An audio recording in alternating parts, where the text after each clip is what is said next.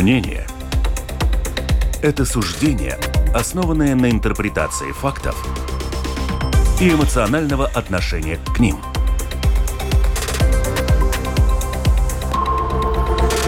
Открытый разговор с Ольгой Князевой на Латвийском радио 4. Приветствую, дорогих радиослушателей. С вами «Открытый разговор» Латвийское радио 4 Ольга Князева. И сегодня пятница, с чем вас, собственно, и поздравляю, потому что пятница – это всегда лучше, чем понедельник, согласитесь. Ну вот итоги недели мы всегда подводим в пятницу, именно разбираем вообще, что у нас случилось за неделю с нашими гостями и экспертами в студии. Сразу представлю их. Вадим Родионов, автор и ведущий YouTube-канала «И грянул Грэм». Здравствуй, да, Вадим. Привет, здравствуйте. Илзе Винкеле, экс-министр здравоохранения, а ныне Илзе, забыла спросить, я знаю, что эксперт тоже в медицинской сфере, может быть, напомните, где вы сейчас работаете? Сейчас я э, нахожусь э, между, между работами. А, между работами. Ну, по крайней мере, вы и до этого тоже у вас было связано с медицинской сферой, да? И поэтому, ну, я бы так сказала, что Илза сегодня у нас эксперт в теме здравоохранения. И не только сверху, который был, да, но и изнутри. Потому да. что вы знаете эту систему не только с медицинского кресла, как говорится, но изнутри тоже. Поэтому у нас будут обязательно и медицинские политические темы, но сначала, конечно же, мы начнем о, говорить о ситуации на Ближнем Востоке. Это главная международная тема этой недели. Я даже не знаю, ну, наверное, согласитесь вы, да, что в основном мне внимание всех средств массовой информации в мире направлено на эту тему. Ну что, нападение террористов Хамас на Израиль 7 октября, взаимные удары с сектора Газа по Израилю и с Израиля в сектор Газа, гуманитарная катастрофа в Газа, визит президента США в Израиль, наземная операция по зачистке террористов. Я бы назвала сказала, что это основные такие темы, которые касаются этого конфликта. Но вот Вадим, я думаю, что он наиболее пристально следил вообще на неделе за этой тематикой. Вадим, и были гости, связанные с Израилем, скорее всего. Знаешь, что интересно? Что интересно? Вот наземная операция. Я слышу об этом, об этом, что вот-вот мы уже начнем, и каждый раз это появляются новости. Вот мы через два часа даже возьмем, начнем а в ближайшее время. Но нет, так и не начинается. Как ты думаешь, что сейчас в основном является сдерживающим фактором для Израиля. Назывались разные версии, что это и визит президента США, но вроде как неудобно при президенте США начать там какие-то кровопролитные бои или что-то такое. Это и гуманитарная катастрофа, и влияние общественности. Вот как ты видишь эту ситуацию? Ну, я думаю, что сейчас э, просто просчитывают э, возможные варианты последствий, потому что мы понимаем, что весь арабский мир взбудоражен, э, и когда начнется наземная операция, то это выльется в еще более масштабные, не то чтобы протесты, да, мы видим, как уже происходит в некоторых городах, когда коктейлями Молотова, например, забрасывают посольство Израиля, все это может взорвать просто регион. А, соответственно, здесь идет э, расчет, э, просчет э, различных ходов, и Соединенные Штаты, безусловно, тоже в этом участвуют, как главная страна, которая сейчас пытается найти в рамках вот этой всей чудовищной ситуации какой-то компромиссное решение. Поэтому здесь э, эксперты сходятся в том, что да, наземная операция будет, возможно, она будет э, не такой, как планировалось изначально, то есть не будет такой массированной атаки, где будет большое количество мирных э, граждан, они скорее рассматривают более точечные варианты вхождения, э, там, уничтожения туннелей, возможно, диверсионные группы и прочее, прочее. Поэтому э, там был такой момент, и на это обратили внимание сразу и наши зрители из Израиля, у нас просто большая аудитория в да, Израиле. Да, около... кстати, это очень ценная информация, которую тоже вам писали, да? Да, ну, у нас делились... около 800 тысяч примерно в месяц израильтян, которые нас смотрят. Сколько? 800? 800 тысяч. Ох, какая это цифра. из Израиля. Но а, и мы получаем очень много, конечно, информации. И я помню комментарии в первые дни после вот этого беспрецедентного нападения Хамас на Израиль. Они говорили, у Израиля очень мало времени до того момента, как общественное мнение начнет меняться. Потому что а, сначала весь мир поддержал безоговорочно, Потом начались э, удары по газе, и общественное мнение начинает э, меняться. Оно качаться скорее, да, начинает? Да, но это объяснимо с точки зрения даже медиа и с точки зрения там а, социологии, потому что арабский мир, он больше. И, соответственно, когда ты запускаешь э, некую новость в арабский сегмент, да, там, ну, посчитайте сколько, 200-300 миллионов. А Израиль э, все-таки маленькое государство, и посмотри, как Э, считывается, да, например, э, в поддержку Израиля очень небольшие демонстрации в Европе. В поддержку Хамас огромные в Лондоне вышло, потому что большие диаспоры, арабский мир, И все это, безусловно, тоже влияет, потому что Европа опасается и справедливо опасается всплеска терроризма то, чего уже не было некоторое время, сейчас начинает обостряться. Уже появляются там э, люди, которые ходят по улицам с автоматами, что было в Брюсселе. Э, безусловно, мне кажется, э, что наземная операция будет. Израиль не может отмотать назад. Это вопрос да. выживания, это вопрос... А еще Голна Мейер это говорила, да, во время войны судного дня, мы должны показать силу, иначе нас просто съедят. Да, они не могут сказать, все, окей, мы там ударили Давайте по... Они, они должны уничтожить Хамас. Вопрос, как, как это будет будет сделано, и как разделить да, мирных жителей вообще от тех, кто Хамас, и тех, кто не Хамас, потому что где-то я тоже читала, что эксперты говорят, ну, come on, ребята, там в этом секторе Газа 80% это Хамас или люди, которые там, ну, как- как-то или иначе связаны. Ведь Хамас был, напомню, крупнейшим работодателем в этом регионе, и как-то можно отделить людей, как вот эту зачистку провести так, чтобы условно не, ну, не пострадали Но какие-то... Здесь вообще очень сложная история. Если мы берем там ближневосточный конфликт или ситуацию в Газе, мы помним, что ФАТХ в свое время время контролировал э, Газу, потом Фатх был да. выбит Хамасом. Э, палестинская автономия — это это не только Хамас. Я был просто на территории, которая контролируема ФАТХ, это, в частности, Э, западный берег реки Иордан. Э, и это умеренное крыло. Хотя там тоже, ты когда переезжаешь КПП между Иерусалимом и Палестиной, ну, Вифлеем находится на западном берегу реки Иордан, где Христос родился, а, по преданию, угу. а, то ты видишь, что на стенах написано «Смерть Израилю» и прочее, прочее, прочее. Это, это. Как, гра... Э, это... как граффити, ну, да? да, такие? вот с другой стороны стены. Но факт все-таки, э, они не... Э, не союзники Хамас. И вот это очень сложная история. Мне просто немного удивляет, когда, скажем, люди, которые не пытаются в этом разобраться, и даже эксперты такие есть, которые начинают э, говорить, все такие, не все такие. Это очень сложный клубок, очень сложный клубок с очень сложными взаимоотношениями. И, конечно, э, Израиль — это страна, э, которая очень ценит человеческие жизни. Это знают, они за одного своего военнослужащего, э, который был в плену, отдали 1400 палестинских вот этих из Хамас товарищей. То есть они, э, это страна, которая, в общем, проповедует идею гуманизма. Другой вопрос, что когда ты входишь в большую войну и входишь в наземную операцию, конечно, будут жертвы среди э, мирного населения. Э, но что делал Израиль всегда в Газе? Они предупреждали о каждом здании, по которому били. И они даже сейчас, насколько мне рассказывали, сначала по дому э, стреляют болванкой, в котором находится, у людей есть 15 минут, чтобы выйти, и потом они уже... Да, но, по-моему, они даже перестали уже это делать, они это делали в самом начале, но сейчас я слушала вот это э, лучшее радио Израиля, да. и когда они отказались от этого дела, там просто настрой, конечно, тоже такой достаточно радикальный, и ведущие сказали, ну, слава богу, правительство Израиля сняло белые перчатки, вот это никому не надо, да, вот это предупреждение. Но там тоже есть такой Нет, радикализм. Там, там есть, но э, после этого беспрецедентного они понимают, что э, нужно уничтожить Хамас как явление, уничтожить уничтожить Хамас как явление э, нельзя, наверное, вообще. В принципе, они разбредутся, но можно убить их базу, да, потому что лидеры Хамас живут в Катаре, живут в других странах.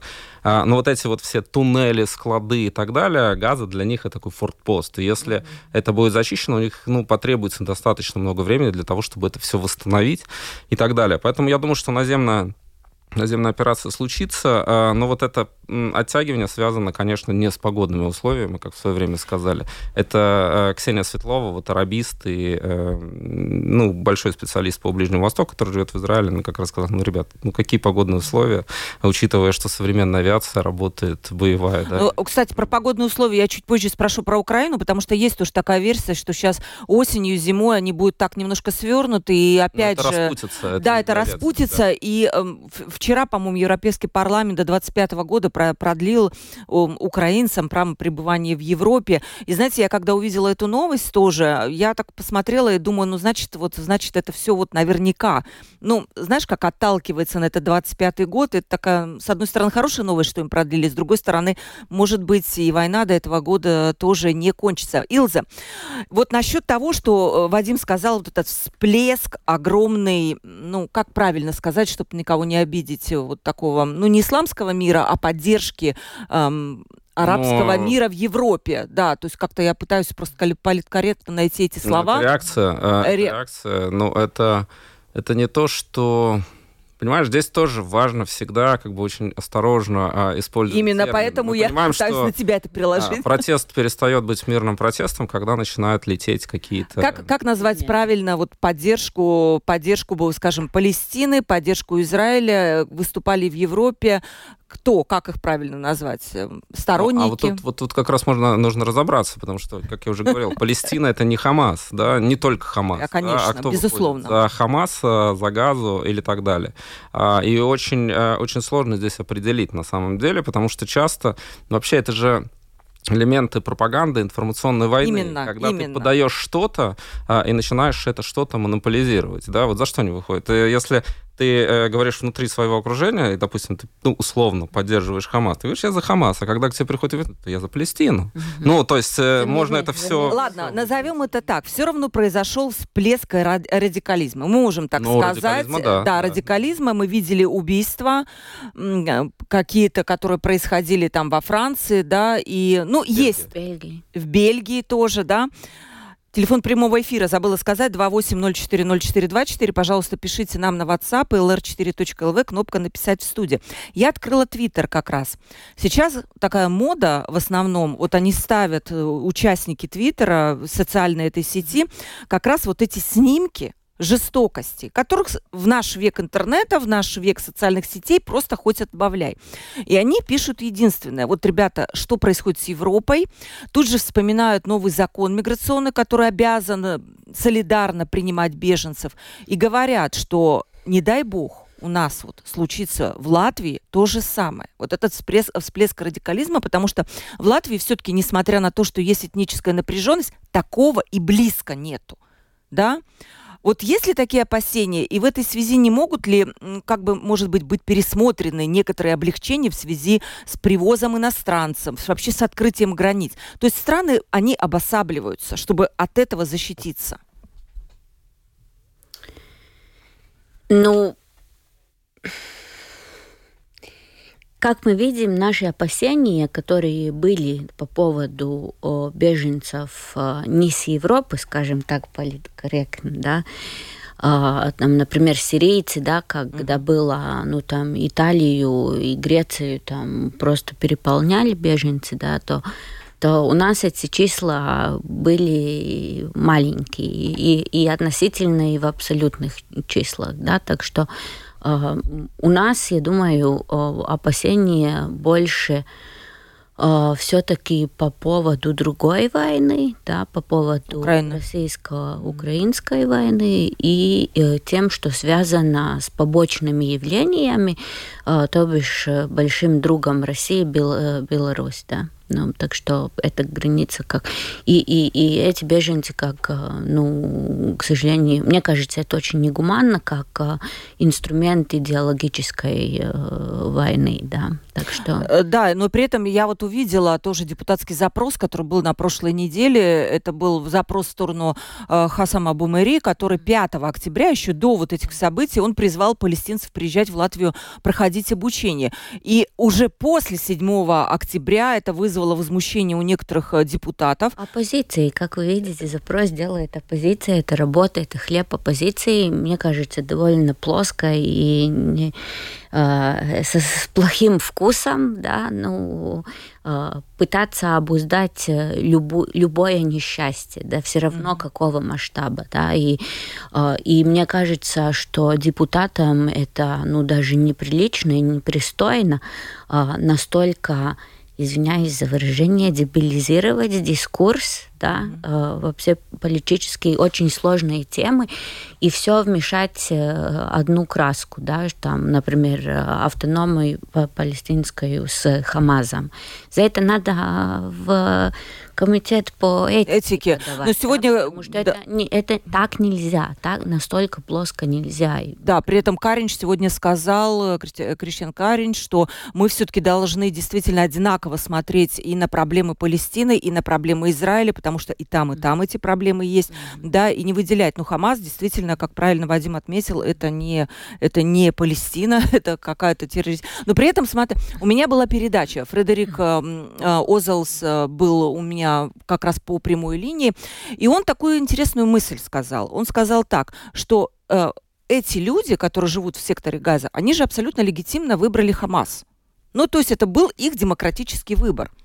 И сидел Вейкос Политис, он сказал, ну да, должна быть коллективная ответственность, потому что в свое время, там, в каком, в 33 году, когда Гитлер пришел к власти, и потом все это случилось, значит, по Европе, то немцы потом несли эту солидарную ответственность. Так, мол, и тут. Слушай, ну это, э, это такая упрощенная штука, а, потому что, ну я слышу иногда, когда ты находишься в демократической стране э, и в безопасности, просто, тебе легко говорить о том, как ты можешь повлиять на выбор э, той или иной политической партии. Но возьмем пример любого тоталитарного государства, Советского Союза, Помним в конце концов. Сколько, сколько людей выходили на улицы в во время, даже во время Брежнева.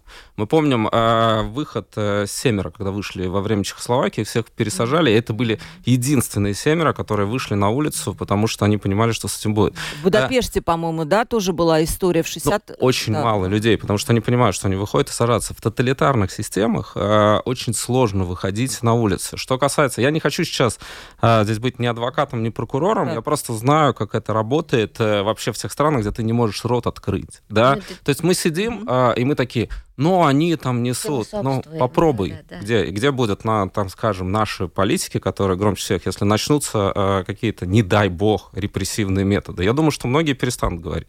Поэтому mm-hmm. это сложная история. С, есть в Хамас, э, точнее, в Хамас нет, есть в Газе люди, которые ненавидят Хамас, mm-hmm. которые не могут оттуда выбраться. Это сложно, там не все богатые и так далее. И такие там люди есть. И опять же, если почитать арабистов, израильских в том числе, вот там Ксению mm-hmm. Светлову, с которой мы а, знакомы, которые этим действительно mm-hmm. серьезно занимаются, это все гораздо сложнее, потому что в той же России мы знаем, что сейчас происходит с людьми, которые пытаются что-то Или сказать. В Иране, да, например, за стихотворение да. сажают в тюрьму, Иран, и, конечно, Беларусь, это же... огромное количество людей, они просто, они просто либо молчат, либо уезжают. И поэтому, когда начинаются вот это... Угу. А они могли бы, ну, съездить туда. Я не был в Газе никогда. Ну, там, по-моему, не, на том не проехать туда, в Газу, то есть там ну, не так не... все просто. Это совсем другой мир. Как, какой демократический выбор? Ну, правда, ну какой демократический выбор? Это террористическая группировка, которая выбила там всех да. и держит в заложниках 2 миллиона человек.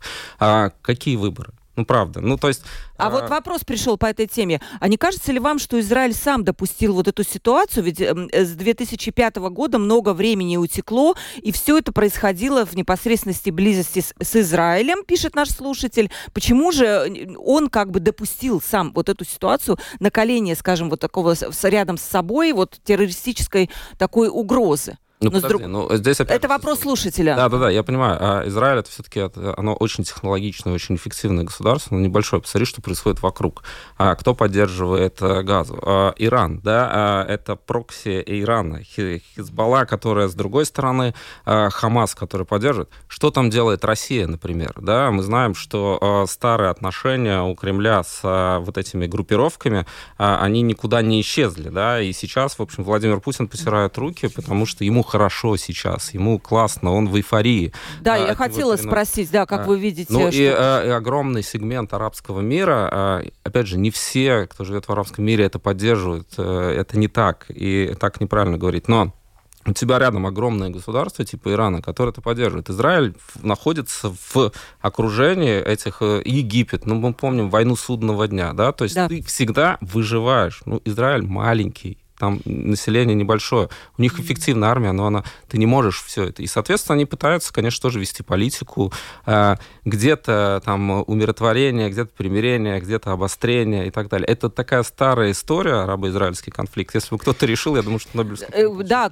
и где-то тоже прочитала, что вот сейчас вот эти все события отбросили вообще историю Палестины на 75 лет назад. Я уж не знаю, правда это или нет, но вот такое мнение тоже прозвучало. Да, ну, Илза? По поводу вопроса слушателя, да, ну, а как э, с Израилем самим? Но если мы посмотрим, то у них же э, сейчас у власти довольно долгое время националистическое, ну, довольно радикально националистическое а, правительство. Да? Посмотрим, чем занималось а, правительство Нетаньяху последний год. Там Реформа больше. суда. Реформа суда. А, и, значит, эти все ресурсы, которые можно было бы... Ну, мне тоже легко тут э, с пардогов и философствовать, но, в принципе, зная, как а, правительства работают, да, в принципе, то они огромный ресурс и внимание общества тратили на то, чтобы выгнать, ну, силой протолкнуть очень контроверсальную реформу ну да, там ортодоксальные. Да, суда. То же самое, что было в Польше. Да. А, в Польше мы видели, что вот там на поистине демократическим путем, а, значит, э, общество решило а, менять правительство да, и, и парламент. В, в Израиле они занимались. Ну, там, если смотреть тоже по статистическим сейчас опросам, что поддержка Нетаньяху, она ну, очень. Там еще у них разборы будут у самих после того, когда вот это ну, а, акута. Фа, ну да, фа, да, острая форма, острая но там, я думаю, что они там, будет смена конечно, правительства, скорее всего. У них там будут свои, э, свои, да. свои разбирательства. Давайте мы вот эту тему закругляем, мы все-таки уделим внимание вопросам слушателей, которых, да, вот интересует эта тема тоже. Вопрос от нашей слушательницы. Возможно ли вообще в Европе и США вспышка гражданской войны, которая, ну, разделит, скажем, арабов против, э, ну, как каких-то, ну, такая вот глобальная уже война. Еще действительно, сегодня я видела Иордания, по-моему, там запускает ракеты рядом Хезбалла и прогнозирует, что вроде бы тоже может быть вовлечен в войну. И роль Ирана нельзя при, преуменьшать. Как вот, Вадим, есть какая-то... Я бы на самом деле здесь смотрел даже уже не в рамках локального конфликта. А мы сейчас живем в ситуации, когда мы находимся у обрыва. А, и эта история уже не даже не столько... Ну, это и, конечно, арабо-израильский конфликт, но это история уже более глобальная. Ну, тут это допущение. Владимир Путин открыл ящик Пандоры. Владимир Путин показал, а, что можно делать. И а, это да. уже э, есть вещи, которые запущены и которые идут вследствие вот этих процессов, потому что рухнула а, архитектура международной безопасности. Дом, эффект домино. ООН больше нет. Да? Ну, фактически есть Организация Объединенных Наций, но как организация, созданная после Второй мировой войны, она уже неэффективна. И Э, такие страны, как, например, Россия, ну, точнее, я всегда это разделяю, да, есть режим, есть государство и так далее. Есть люди, которые с этим не согласны внутри России, их много, просто они ничего не могут сделать. Но для Путина это выгодная история. То есть чем лучше горит, чем больше горит, э, тем лучше. вот этот хаос, который сейчас он же тоже, да, мы если посмотрим эти цепочки, это не так, что Газа, какой-то Хамас, там Иран, там интересы это, где Иран, там Россия, там Китай уже. Почему? И пошло по цепочке. Да, Обратите вот внимание, было заявление Хамас, на котором они акцентировали внимание, когда заложники. У нас есть заложники из России и из Китая. Это не случайно прозвучало. Они вовлекали в игру ну, точнее, они давали понять, ребята, давайте вмешивайтесь, потому что это некое противопоставление Соединенным Штатам. А, и это геополитическая история, и мы стоим на каком-то разломе, который мы не можем спрогнозировать. То есть полетит ли все в тартарары, как говорил Эйштейн, следующая война будет камнями и палками, потому что mm-hmm. это мы не переживем. А, или все-таки где-то остановимся.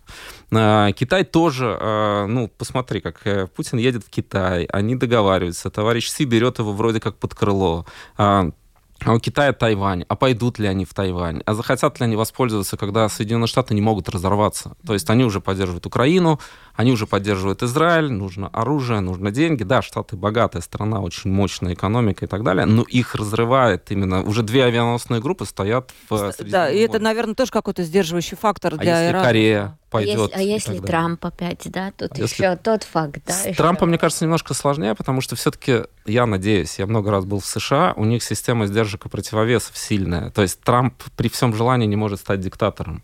Он может сильно, э, но он, назад, может, но он не может стать Владимиром на роль, Путиным. На роль США. Может. Я не думаю про диктатуру. В, э, Нет, потому что у него все-таки есть те, кто будет его притормаживать. Еще. А, но я читала там обозрение, обозрение его первого, первого угу. президентства, да, и там а, был такой анализ, что они еле-еле, вот эти демократические институты, еле-еле выдержали, ну, да, то, то, что там интересно. творилось, да. Угу.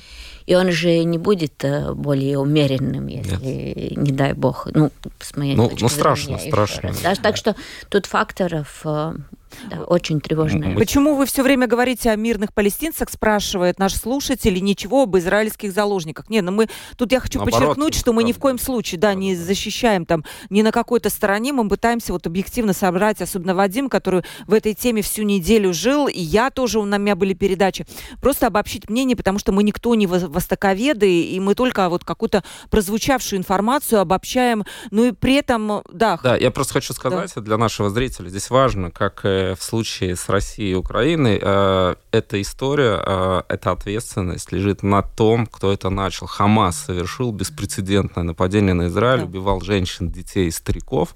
А далее мы уже обсуждаем некие следствия. Но кто виноват в этой истории, тут все понятно. Это не Израиль, это Хамас. А мы просто стараемся дальше уже анализировать, потому что ситуация всегда сложнее. Всегда сложнее. А, как, бы, как выходить с этой, с этой ситуации будет Израилю после этой зачистки, тоже непонятно, собственно, что на этих территориях. Ну, да. Это тоже будет но, вопрос. Но начали не они. Да. Это как э, Украина, Россия, когда говорят, э, украинский снаряд попал в мирный дом. Да, такое возможно, к сожалению. Но этого снаряда не было бы, если 24 февраля 2022 года Владимир Путин не отдал приказ напасть на, напасть на суверенное государство. Дальше уже мы рассуждаем внутри этой сложной истории, то, что как может быть.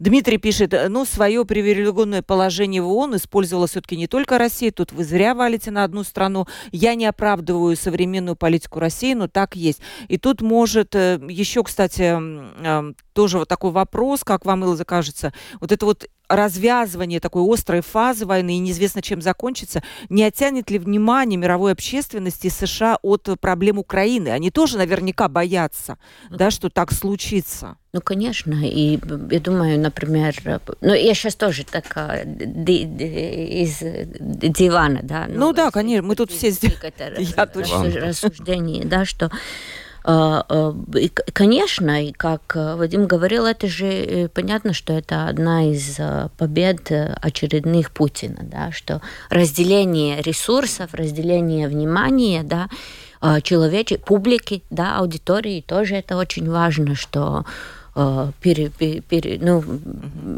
перевешивается это. Ну, да. Ресурсы же не, не бесконечны. Угу.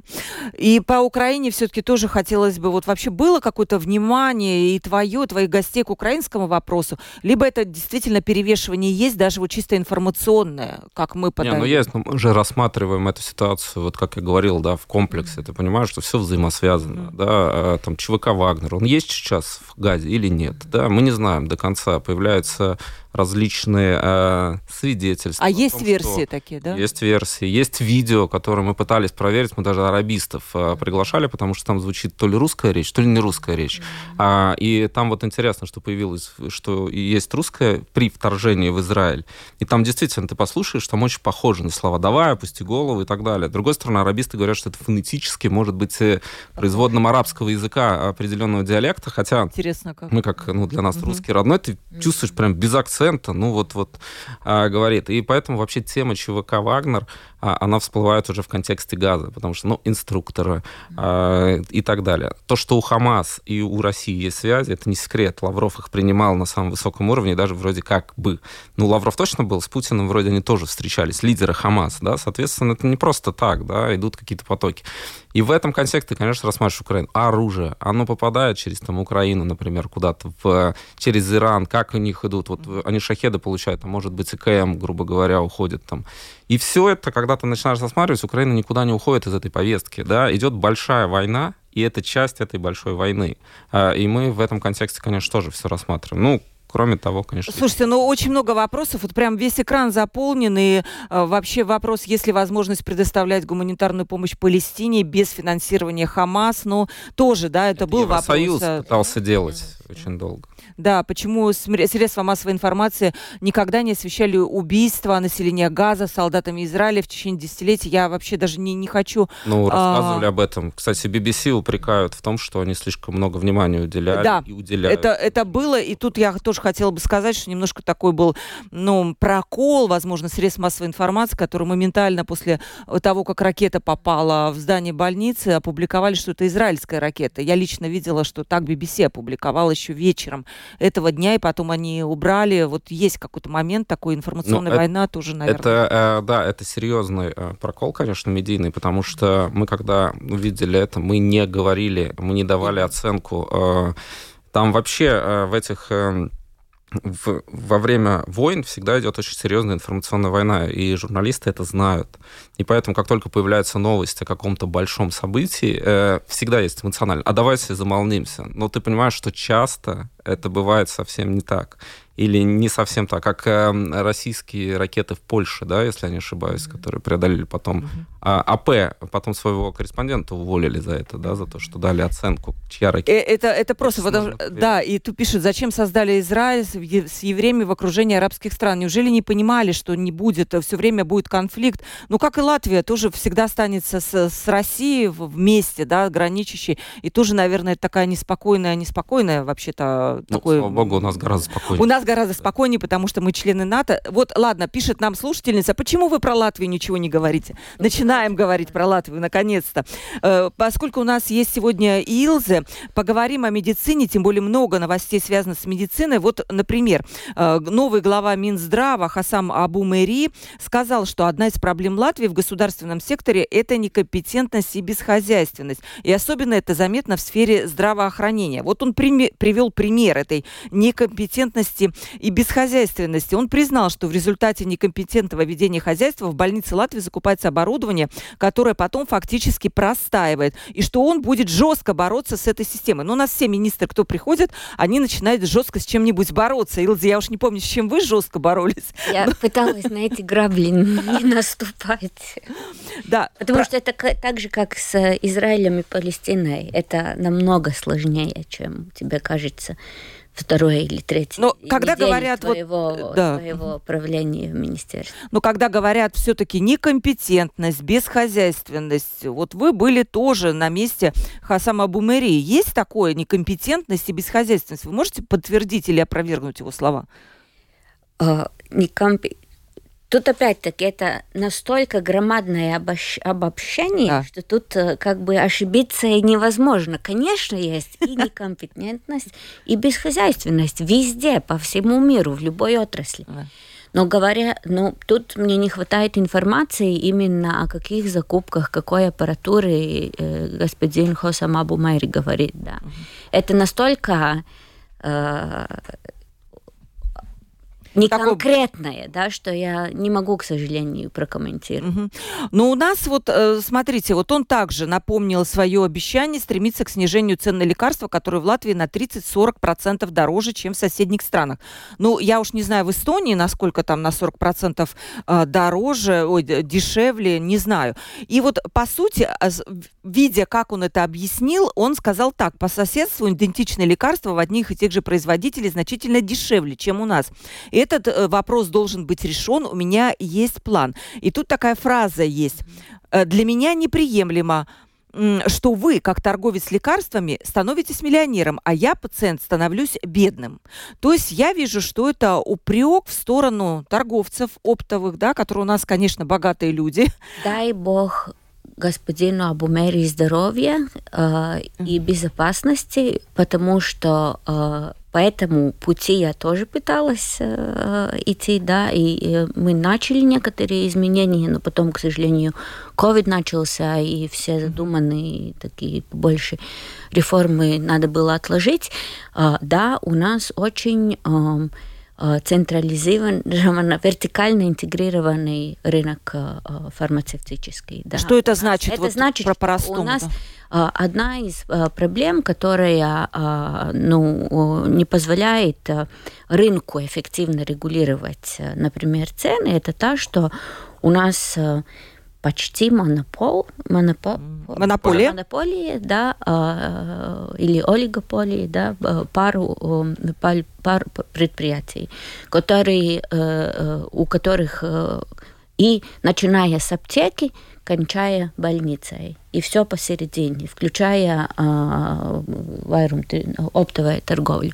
И они настолько огромные, что они могут выворачивать руки э, производителям и диктовать свои условия, э, при том э, такие правила игры, которые даже регулировкой нормативной, да, например, там МК или как, они находят такие лазейки, такие э, методы все-таки договариваться с производителями, да, что к ним даже вот так просто не подобраться. Да. А, опять, если, э, мне кажется, это не совсем корректная информация со стороны господина Бумери mm-hmm. про э, различие цен, э, больше, чем 30 или 40 процентов с Литвой и Эстонией, номенклатура, да, то есть Э, названий лекарств там десятками тысячами. И однозначно, если смотреть на все, то у нас не дороже на 30-40%. У нас есть лекарства, которые дешевле, у нас лекарства, которые дороже. Да? Так что это различие в цен э, в общем не настолько огромно. Э, то, что у нас достаточно большая разница, сколько средств из бюджета мы э, отдаем на компенсационную систему. Да. Э, я не знаю, про что господин Абумери говорит, про безрецептуру или э, про лекарства, которые с рецептами. Это тоже большая разница. Да. И если у нас, э вот, например, слабая э, ну, это рыночные правила работают не так хорошо из-за наших национальных а, а, особенностей э, фармацевтического рынка, и плюс еще мы отводим меньше денег на компенсации, то, конечно, э, пациент от этого страдает. Да? Так что, э, как я говорю, дай бог здоровья и сил это, это, эту я не знаю, эту инициативу, инициативу про, протолкнуть через э, министр через правительство, потому что я знаю, коллеги в министерстве подготовили э, нет, ну, такой целый пакет э, изменений, который должен повлиять на э, регулировку э, цен, да, например, э, э, то, что цена в Латвии лекарств не может быть выше чем в Эстонии и Литве. Да. К сожалению, прошлое правительство маринировало это, ну, держало... То есть это было и раньше, да? Это было это старая история, да. Но тут влияние лоббистов, э, которые не желают э, какое-то переделение рынка или изменения угу изменение правил игры, оно будет очень-очень... Э, Слушайте, у нас лоббистов, страна маленькая, но лоббистов больше, чем жителей. Потому что что я вижу? Э, вот то, что вы говорите, у нас создана эта вертикальная интеграция, по сути, мне кажется правильным, чтобы этим занимался Совет по конкуренции.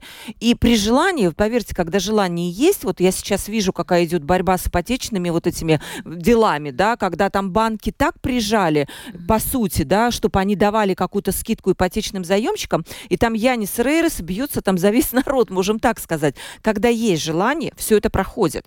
Я не знаю. Э, выглядит так, Вадим.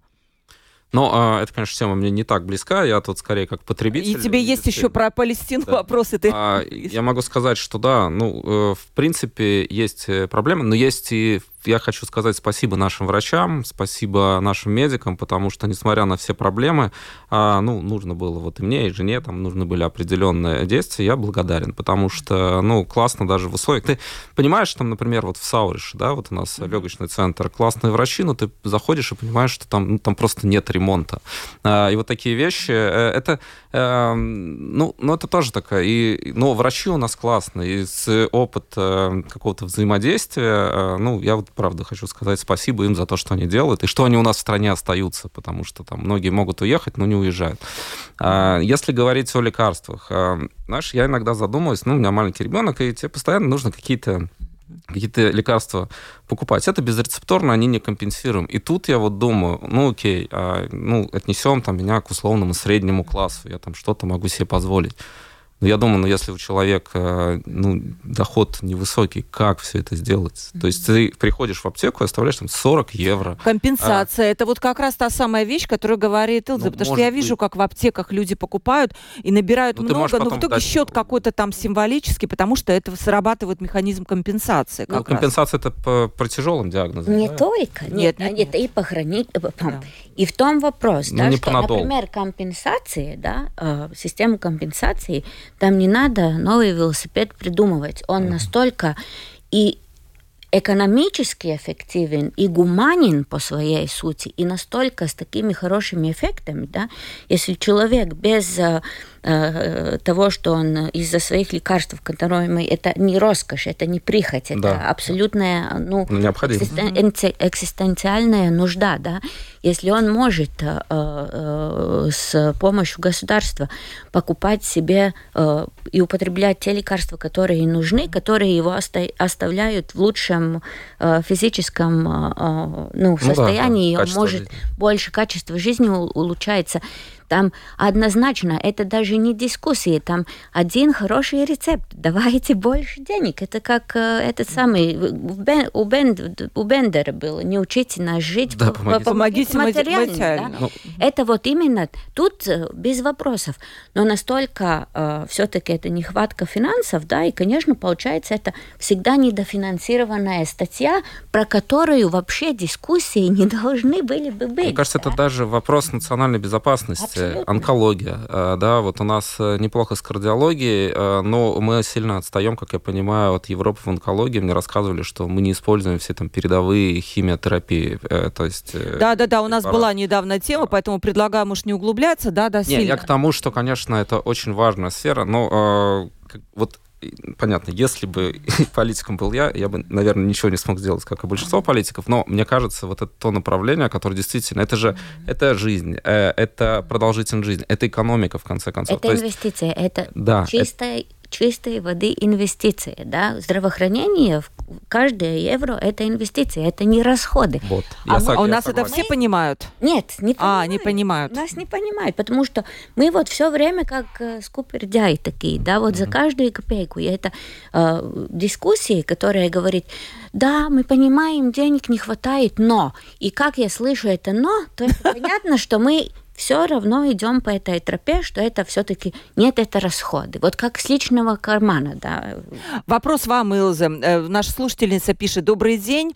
Э, проводились ли в медицинских учреждениях и государственных, э, ну, скорее всего, государственных, какие-то независимые аудиты, которые установили бы, правильно ли там расходуются средства?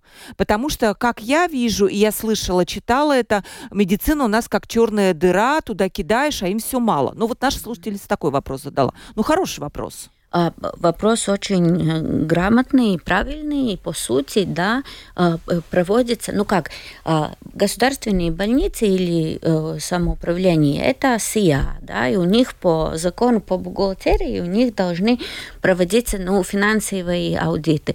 То, чего не хватает именно Министерству здоровья, они типа представляют собственника, да, ну, страна э, вроде, э, в лице э, Министерства здоровья собственник больших университетских больниц, да, но там не хватает компетенции, и так я тут соглашусь с господином Абумери, да, чтобы смотреть не только на финансовые показатели, которые более простая ну, форма анализа, да, но и на качество услуг, да, и на этого э, не людей хватает, да, вот э, в министерстве, чтобы за этим, ну, следить и, и контролировать и, ну так регулярно, да, тем более куда еще смотреть за какие-то ну, на, на какие-то улучшения.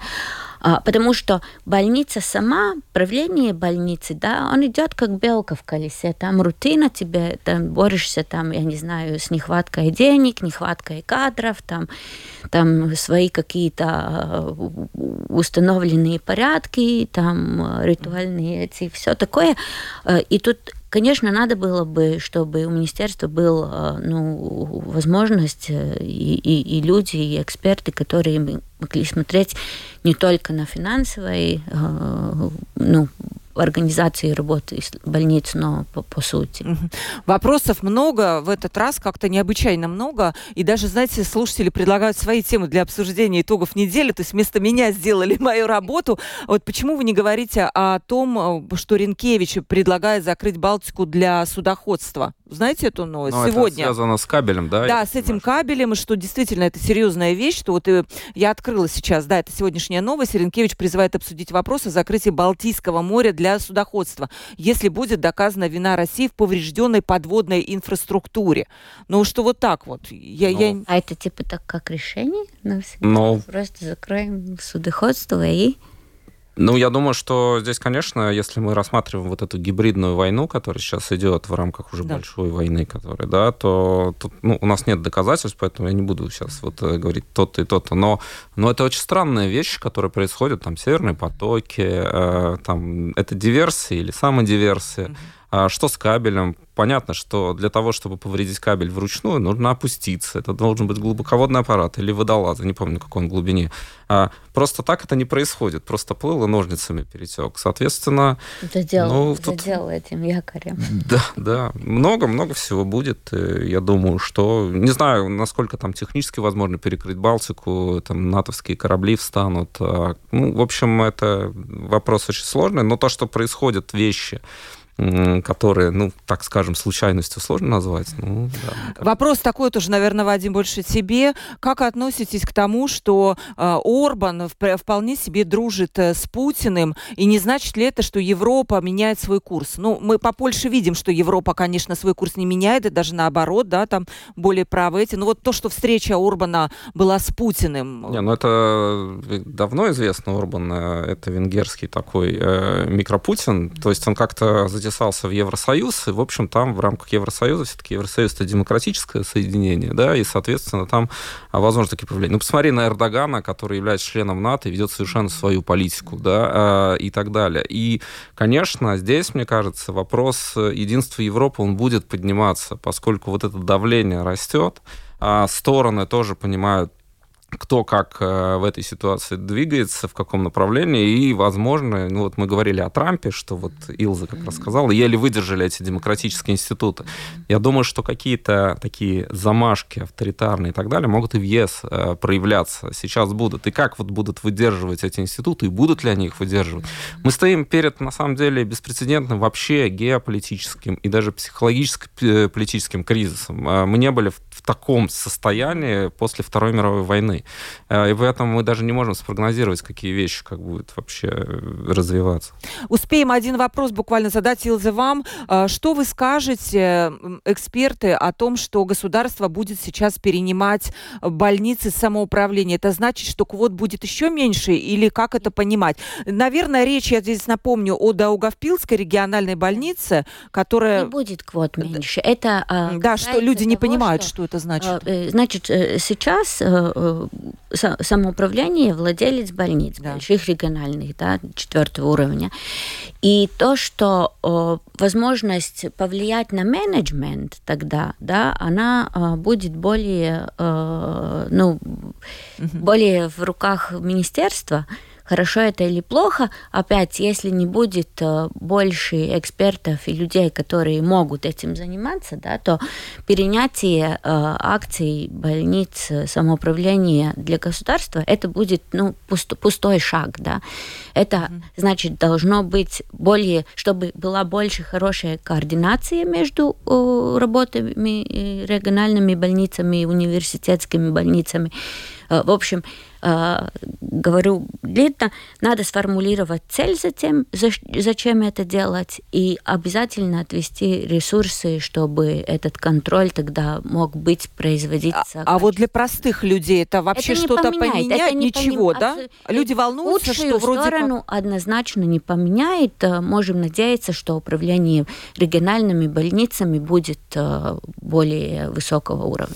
Еще вопросов 10 есть, Вадим, про Палестину палестинский вопрос, про палестинскую тему. Но мы, конечно, будем дальше об этом говорить, потому что я э, констатирую, что, к сожалению, эта тема будет актуальна и на следующей неделе, и даже не знаю, куда это может развернуться. Так что следите за нашими эфирами.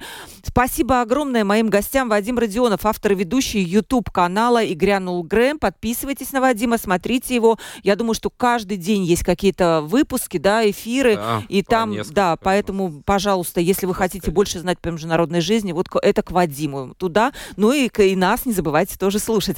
Илза Винкеле, экс-министр здравоохранения, эксперт в сфере здравоохранения. Илза, спасибо вам огромное за участие в передаче. Провела передачу Ольга Князева, продюсер выпуска Валентина Артеменко и оператор прямого эфира Уна Гулба. Ну что, в понедельник встретимся в 12.10. Сегодня я желаю всем э, хороших, хорошей пятницы, хороших выходных тоже впереди и хорошее, хорошее провести время, хоть и погода не радует. Ну, до понедельника. Всем пока.